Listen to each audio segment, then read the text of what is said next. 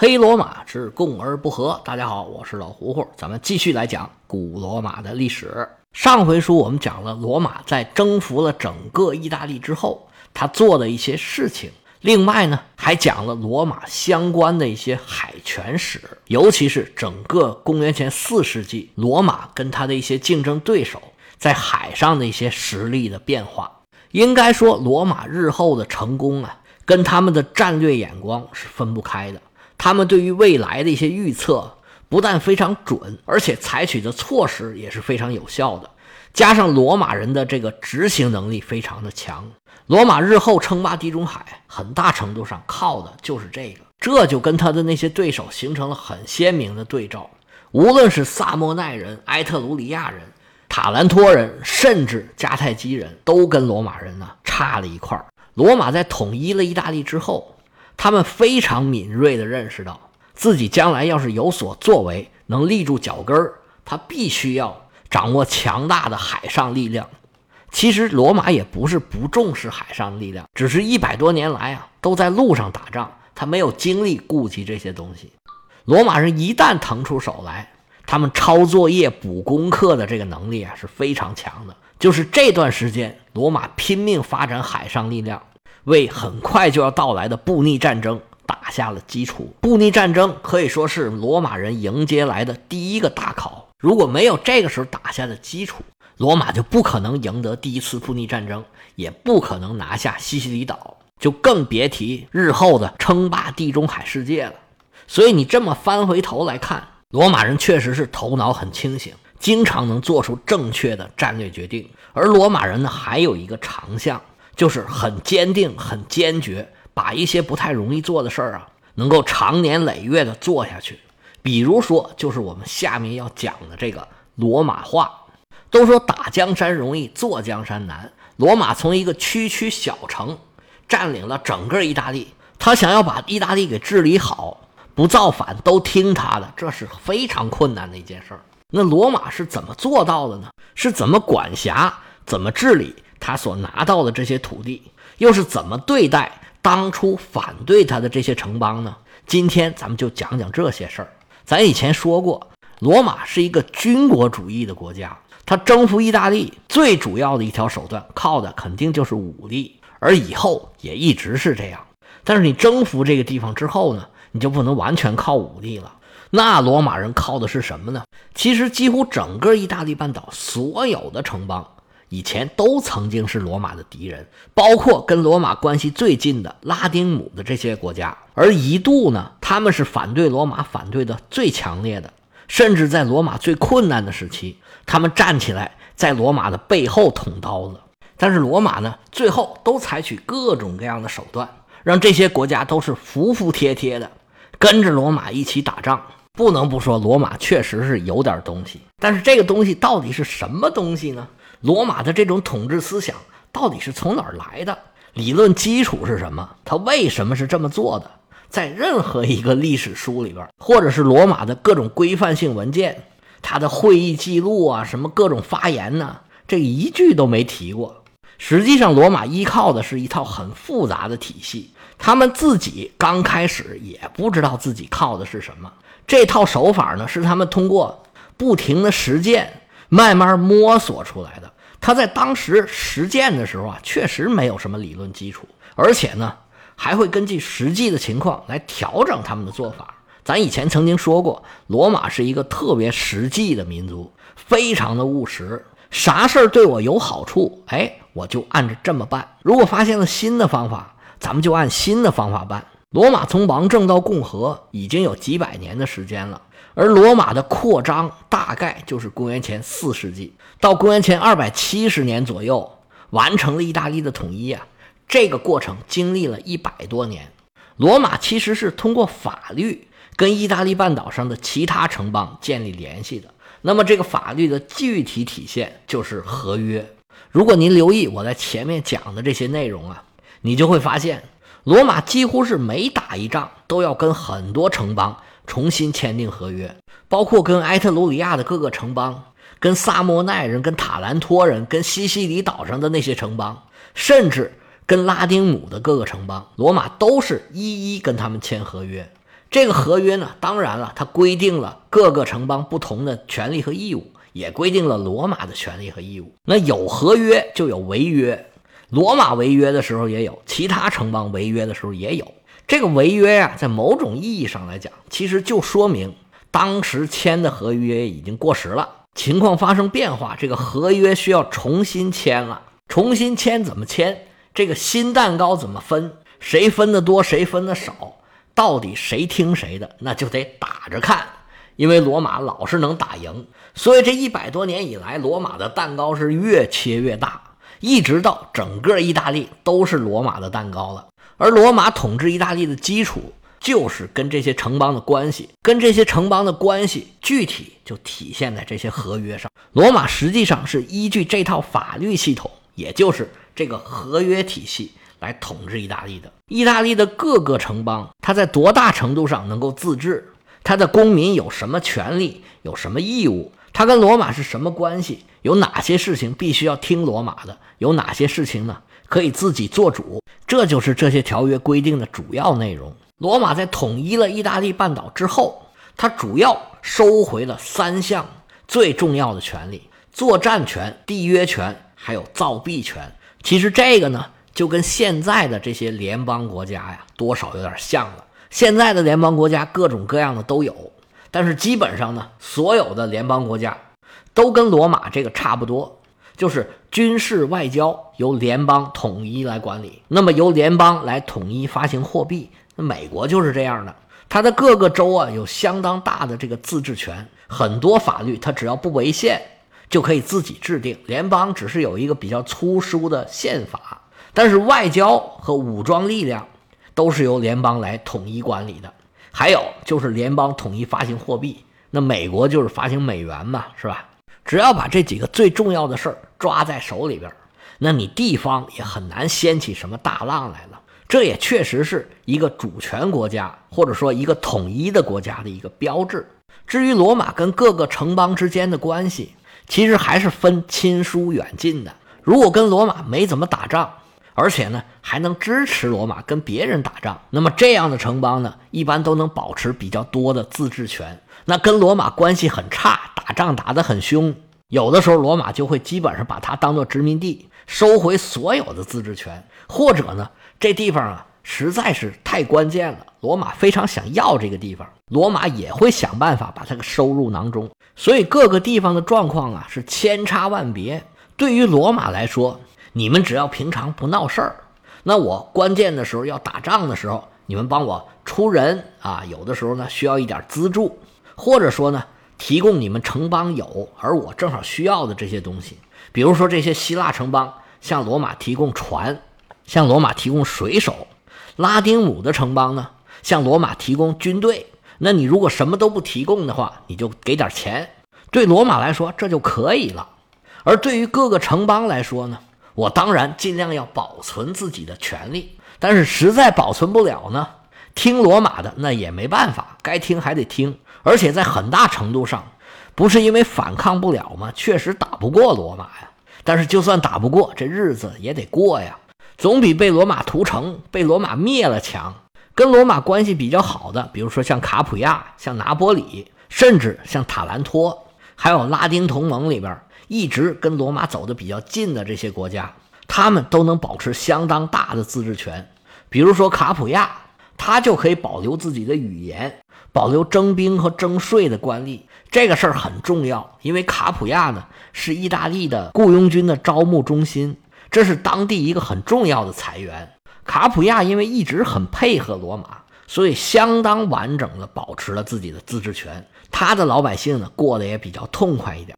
跟卡普亚形成鲜明对比的是，原来埃特鲁里亚的一个城市叫做凯雷，这城市其实离罗马很近，现在就位于拉齐奥大区之内。意大利的大区也没有很大，凯雷离罗马开车也就不到一小时。它作为一个埃特鲁里亚的城市啊，在罗马刚刚建成的时期，它已经是领先罗马一头了。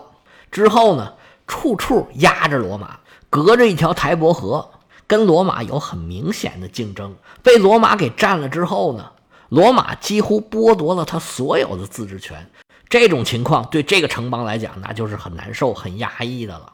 而更可怜的呢，之前咱们曾经讲过维埃战争，那个维埃就彻底被罗马给吞并了。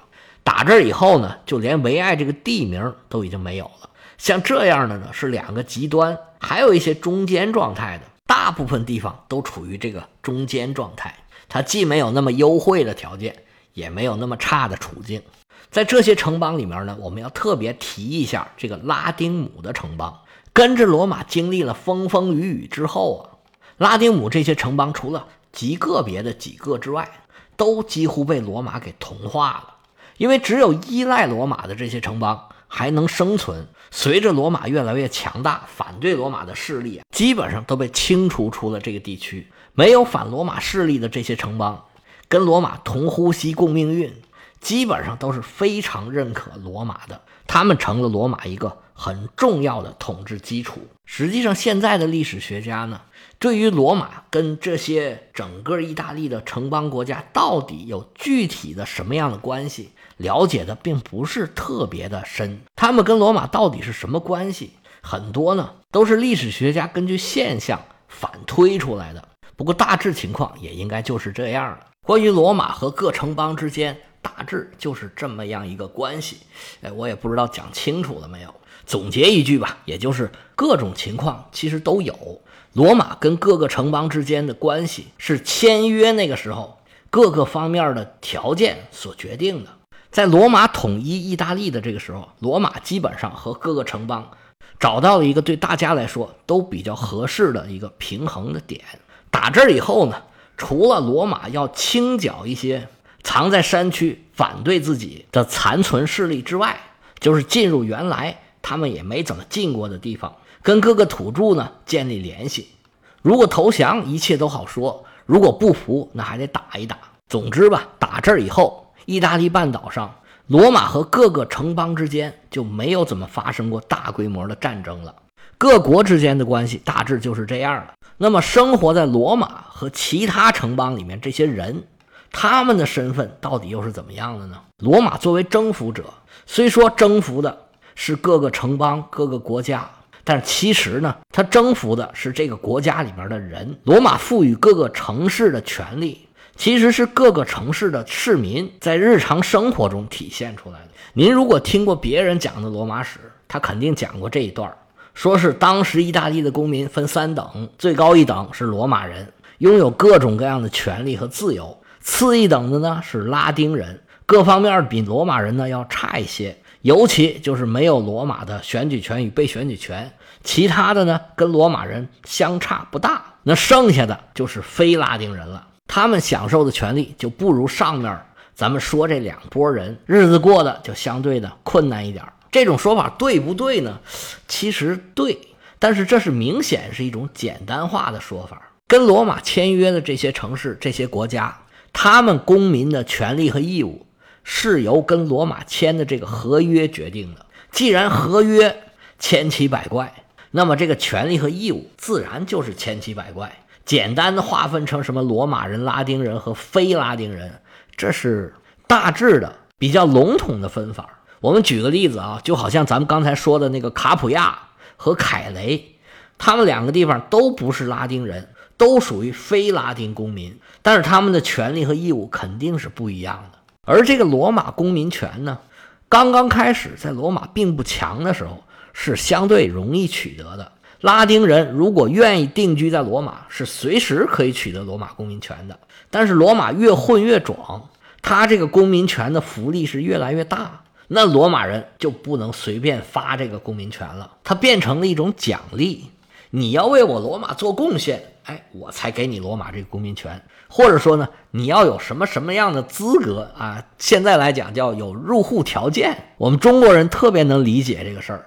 你去北京、上海、天津这样的大城市，入了户，孩子就可以在北京高考了。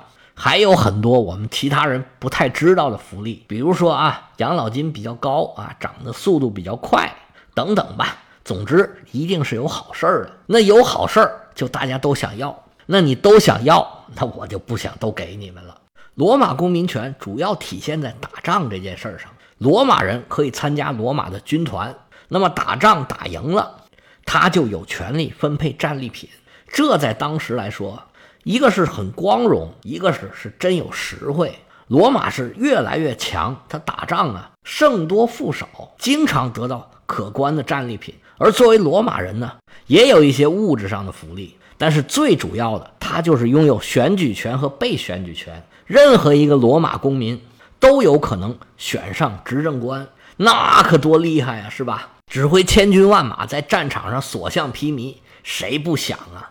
而拉丁人呢，他们是作为罗马人的辅助部队。参加战争呢，他们也可以参战，但是分的战利品那就肯定没有罗马人多了。而主要的区别还在于刚才咱们说的这个选举权。罗马人和拉丁人的区别主要就在这儿：拉丁人没有选举权和被选举权，但是也要去打仗，那感觉上就差多了。根据罗马的规定啊，罗马出去打仗，罗马要出四分之一的骑兵，他的同盟呢？出另外四分之三，这你也看出来了啊。罗马不是很擅长骑兵，而步兵呢，罗马人出一半其他所有的拉丁同盟出另外一半当然了，整支军队是由罗马人来指挥的。